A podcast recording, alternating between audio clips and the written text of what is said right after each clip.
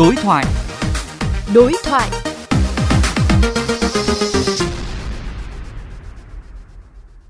Thưa quý vị, đề xuất mức chiết khấu tối thiểu từ 5 đến 6% trên giá bán lẻ xăng dầu và cho phép các đại lý bán lẻ xăng dầu được lấy từ nhiều nguồn là hai trong số các nội dung đang được cộng đồng kiến nghị đưa vào dự thảo Nghị định 95 và 83 sửa đổi về kinh doanh xăng dầu.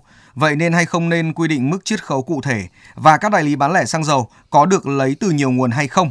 Phóng viên VOV Giao thông có cuộc trao đổi với ông Nguyễn Tiến Thỏa, Chủ tịch Hội Thẩm định giá Việt Nam xung quanh vấn đề này. Thưa ông, ông nhận định thế nào về đề xuất mức chiết khấu tối thiểu từ 5 đến 6% trên giá bán lẻ xăng dầu? Tôi nghĩ là để tránh cái tình trạng các doanh nghiệp đầu mối rồi thì thương nhân phân phối cho đến cái cửa hàng bán lẻ cái lúc mà bình thường chúng ta có thể để cho họ tự phân chia với nhau như những cái năm vừa qua cũng vấn đề xảy ra nhưng chúng ta phải nhìn những cái lúc khó khăn nhất nguồn cung hạn chế nếu mà không quy định một cái tỷ lệ nào đó dễ dẫn đến sự ép nhau trong cái quá trình à, mua bán cho nên là có thể quy định một cái tỷ lệ nào đó cho từng cái khâu một nó sẽ linh hoạt hơn và nó phù hợp hơn. Vâng, về quy định cho phép đại lý bán lẻ xăng dầu được lấy từ nhiều nguồn, quan điểm của ông thế nào về vấn đề này? Bán lẻ thì theo tôi thì có thể lấy nhiều nguồn có thể chấp nhận được, nhưng mà thương nhân phân phối quy định là khoảng 3 đầu mối thì tôi tán ừ. thành.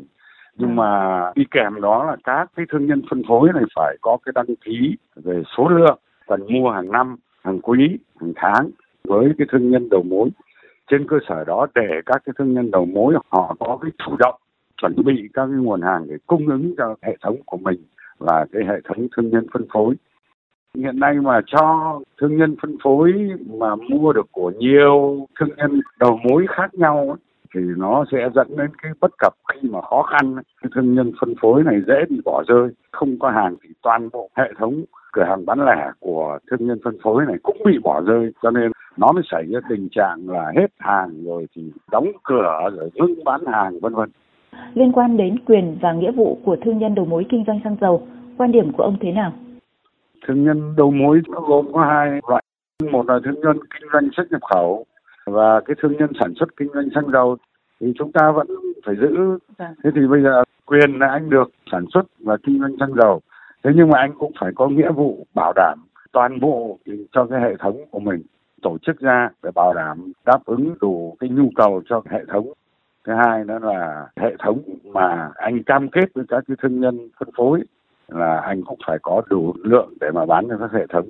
Nhưng mà tôi cho rằng là toàn bộ cái hệ thống này bây giờ là phải xem xét lại, nâng một số cái điều kiện của các cái hệ thống này lên để làm sao chúng ta hình thành những cái tập đoàn rất là mạnh, có nguồn lực, kể cả về tài chính, kể cả về kho tàng, cầu cảng dần dần rồi thì chúng ta mở cửa cái thị trường, các cái hãng kinh doanh nước ngoài nó vào thì chúng ta phải cạnh tranh được. Xin cảm ơn ông.